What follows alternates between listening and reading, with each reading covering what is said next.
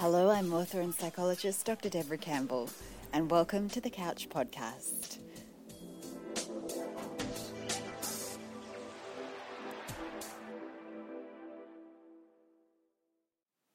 And each episode, we talk about building self knowledge and inner strength, and I'll answer questions about dealing with life's challenges. So, if you have a question you'd like to ask, you can email it to me via the link in the show notes.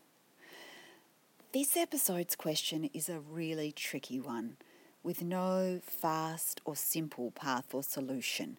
But that being said, most questions worth asking aren't answered by quick fixes anyway. So here it is. Our request for help comes from Anita. She writes Debra, I'm not sure this is a suitable topic, but hopefully it might help someone else too. It is for me very much a source of pain and heartbreak. It started about four years ago when my son began to dislike me as his mother. I was only 17 when he was born, so my mothering skills and my maturity was lacking. He experiences anxiety when he sees me. He broke our relationship. But for a while, I was fortunate to still have my beautiful grandson in my life. Then, Three years ago, when my grandson was seven, my son said we'd have no more contact. How do I let that go? How do I overcome a loss of both my son and my grandson in my life? I know this happens to many people, and we can't change others who wish to be estranged. But there's an emptiness in my heart that can't be filled. What can I do to deal with this if I can't repair what happened? Anita. Anita, this is a very worthy and suitable topic. Let's say that first. So, thank you for putting your question forward. My heart really goes out to you, and you're right. In many circumstances, like divorce, relocation, or other reasons for um, physical distance or emotional distance, grandparents and grandchildren can become estranged as well as parents becoming distant from their adult children. And it can be a terribly isolating and heartbreaking experience, especially for lone grandparents. And hopefully, answering your question can also help some other people.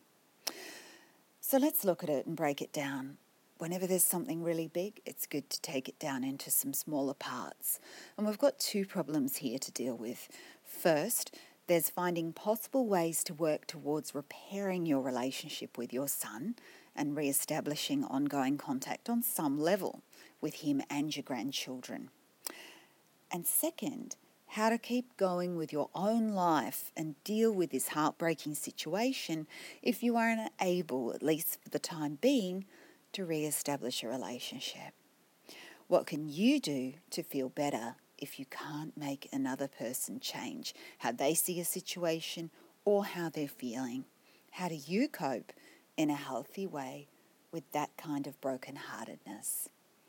So let's start with attempts at repairing your relationship, the first one. I don't have information from your email about why your son decided to cease contact three years ago, but you do say that your son feels anxious in his relationship with you, and that's why he discontinued. This being the case, his absence now perhaps has more to do with his memories from childhood being overwhelming to him than it does about the real you in the here and now. So it's largely up to him whether he wants to face and work on that anxiety and possible distress from the past, or whether he simply isn't ready or doesn't want to do that, at least for the time being. And as you allude to, you don't have control over those choices. What you say is that you made mistakes being a young mum. And perhaps some of these mistakes lay unhealed for him maybe some of the consequences from that time still are unaddressed for him. Now, with the benefit of maturity and hindsight, I wonder what you believe you would have done differently as a mum if you'd only known.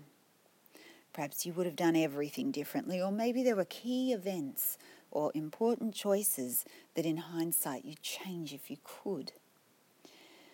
I wonder if there's an opportunity, Anita, for you to attempt to heal and address those mistakes and find some forgiveness now. Not just from your son, but forgiveness of yourself also for being so young and unprepared for the unbelievably difficult and demanding journey that motherhood is at any age. You might have tried before to apologise, to move on with your son, but perhaps I have some different ideas to suggest or add to the mix. I suggest reflecting for a while on yourself as that teen and early 20s mum you were, your fears and your concerns. Were you lost? Were you sometimes selfish because as a 17 year old, it would be unrealistic to think otherwise? What else do you remember feeling at the time of having your baby, of being a young mum? I'd suggest writing for yourself, journaling all about how that time was for you. Put it all down on paper or a screen. Get it out of your head, out of your heart, and onto an external place. Part of freeing yourself up. Then get more perspective still. Think of a 17 year old you know now or have known, barely out of school, if at all. How could anyone cope easily at that age with a baby in our culture? Write or reflect on how you feel now looking back at the situation and looking back on yourself. Get clear on exactly what you would have done differently had you only known and what you'd do differently now if you could have that time mothering your son again. Now think about whether you'd be comfortable putting a small amount of that into a letter to your son, along with an unconditional apology for all you feel you could have done better had you known or been capable at the time. Acknowledge his pain, but without making any excuses for your own behaviour. Just own the facts as you see them and offer your fullest love now. Ask for his forgiveness if you're comfortable to do so. Then, if you think it's appropriate, if it's time, ask for a resumption of contact with him and or your grandson and ask how he would need it to be for that resumption of contact to occur. If he has conditions around that to make it feel less anxiety provoking, what would they be? And express your willingness to fit in with that. Be giving be the bigger person in everything you say in all your contacts because that's what you always were to him as the mother, and you'll always need to be in his eyes. Even if we think an adult child has it all wrong and isn't being fair to us, it doesn't always matter. What does always matter is doing what you can as the bigger person, as the parent, to make it right from there on. I actually have an article that was published in a journal and also on my website that speaks more about the unconditional love that a parent must sometimes really bring forward, uh, even if it feels like a child's judgment is quite harsh. It can sometimes come down to asking ourselves do you want to be right and justified in your own mind on an issue? Or do you want to have a relationship do you want to feel love and contact? The article is entitled Spirituality is Useless Unless You Live It, because there is a spiritual element in the, uh, the life of the lady in the article that um, helps her with reconnecting with that unconditional love. There may be some parallels for you, and you might find the article useful. You can find it in the blog at drdebracampbell.com. Now, if you decide to send a letter and you don't hear back from your son for a while, don't be surprised. Something that's existed for this long can take a lot of time and effort to change. So, if you think it's appropriate, because every situation is different and it depends on the feedback you get, you can try again. You can offer your apology again in a few months. Depending on your situation, also, I don't know if you're sending cards and gifts on special occasions to your grandchildren and, and birthday cards perhaps to your son, his partner. But if you feel that's a good idea and not invasive, then I would recommend it that you don't ever give up with that supportive token uh, contact. If they don't accept them, that is sad, but you can still be okay. If you need to stop sending the letters and gifts because they don't like them, then write them anyway. Keep them in a special place. Keep them for the day when they will see them and they will understand that your love was tangible, it was ever present, and you never gave up trying to show it. You weren't an empty silence who didn't care. Because love is a verb, it's a doing word, and your actions will show that the whole time you were writing your words down, you were trying to get them through despite being blocked. Your writing will show that you were there in spirit and you never gave up trying to reconnect. So, that's all I can say about trying to reconnect. Now, for forgiving yourself, for finding self compassion and self support so that you can enjoy as much of your life as possible despite the reception your attempts at connecting might receive. Self compassion will let you enjoy some good times in your life, even though your heart feels broken around that relationship in the background there can still be good moments in your world from other sources and connections, and you need to develop those as well. To help a broken heart and build your self compassion and forgiveness around mistakes from the past, look for love everywhere, every day, and keep diving into it because love is the greatest healer, even for the loss of love. Find love in your own in, inner world through experiences of what we call flow. It's a term in psychological literature that means pursuing those passions where you are good at them and you absolutely enjoy doing them. So think about what are your passions? What do I love doing where time just disappears for me and I merge into the activity? Because these things are more than just fun. The passions of your life, be they art, sport, literature, gardening, they can be lifelines in times of crisis. Experiencing flow as much as possible is great for your health and your well-being in every way, and there's a lot of research now to support that. Another place you can turn your attention to that is bringing more love into life is to help other people. A great thing to do if you're feeling down or low in yourself or you're hard on yourself is to help other people. Don't overthink you. Just get out and find some opportunities to give of yourself. Watch your inner language.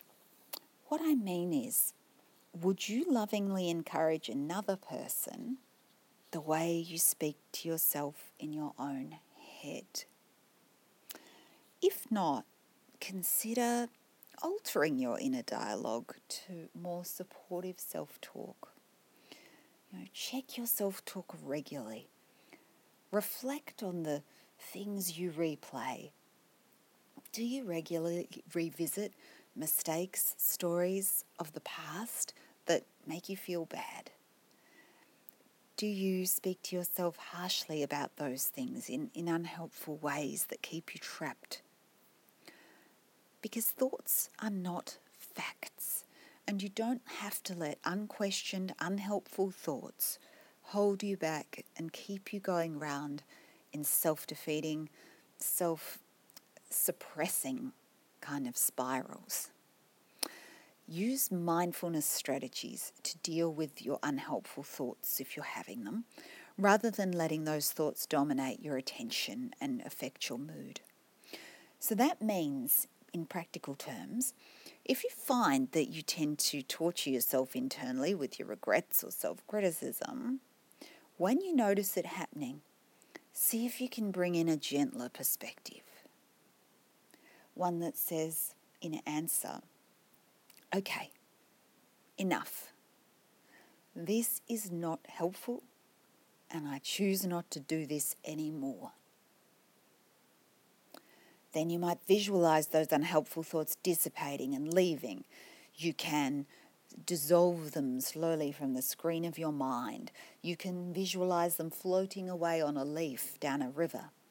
You can mentally write them on paper and tear them up, or visualize pulling their power cord out from the socket and switching them off.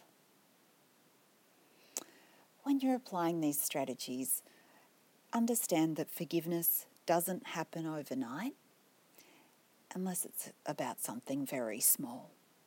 It's usually an ongoing process and it takes time.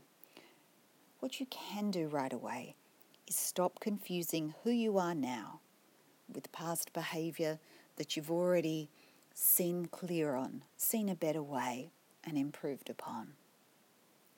And know that giving yourself some forgiveness, some breathing room, is not condoning mistakes or bad behaviour.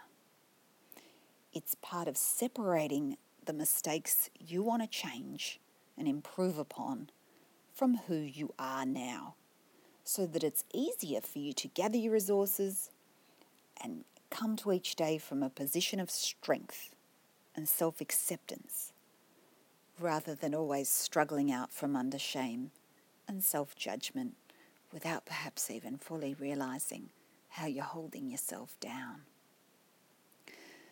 Forgiveness is for the strong who wish to be empowered in their emotional lives. So it's worth doing. And if you want to read more about this and more about my own struggles that led me to understand these things uh, very much uh, inside myself, as well as as a psychologist, you can do so in my book Love Lands, which is available on Amazon and in good bookstores. I will also cover more on self compassion in the next episode of the Couch Podcast, so listen to that one next. Thank you so much, Anita, for your complicated question that I hope I've given a comprehensive answer to that has given you some starting points. So let me know if it helps. And if you too have a tricky life question, I'd be happy to have a go at answering it. Just send it in in the link in the show notes. I'm Dr. Debra Campbell, and I look forward to speaking with you again next time on the couch.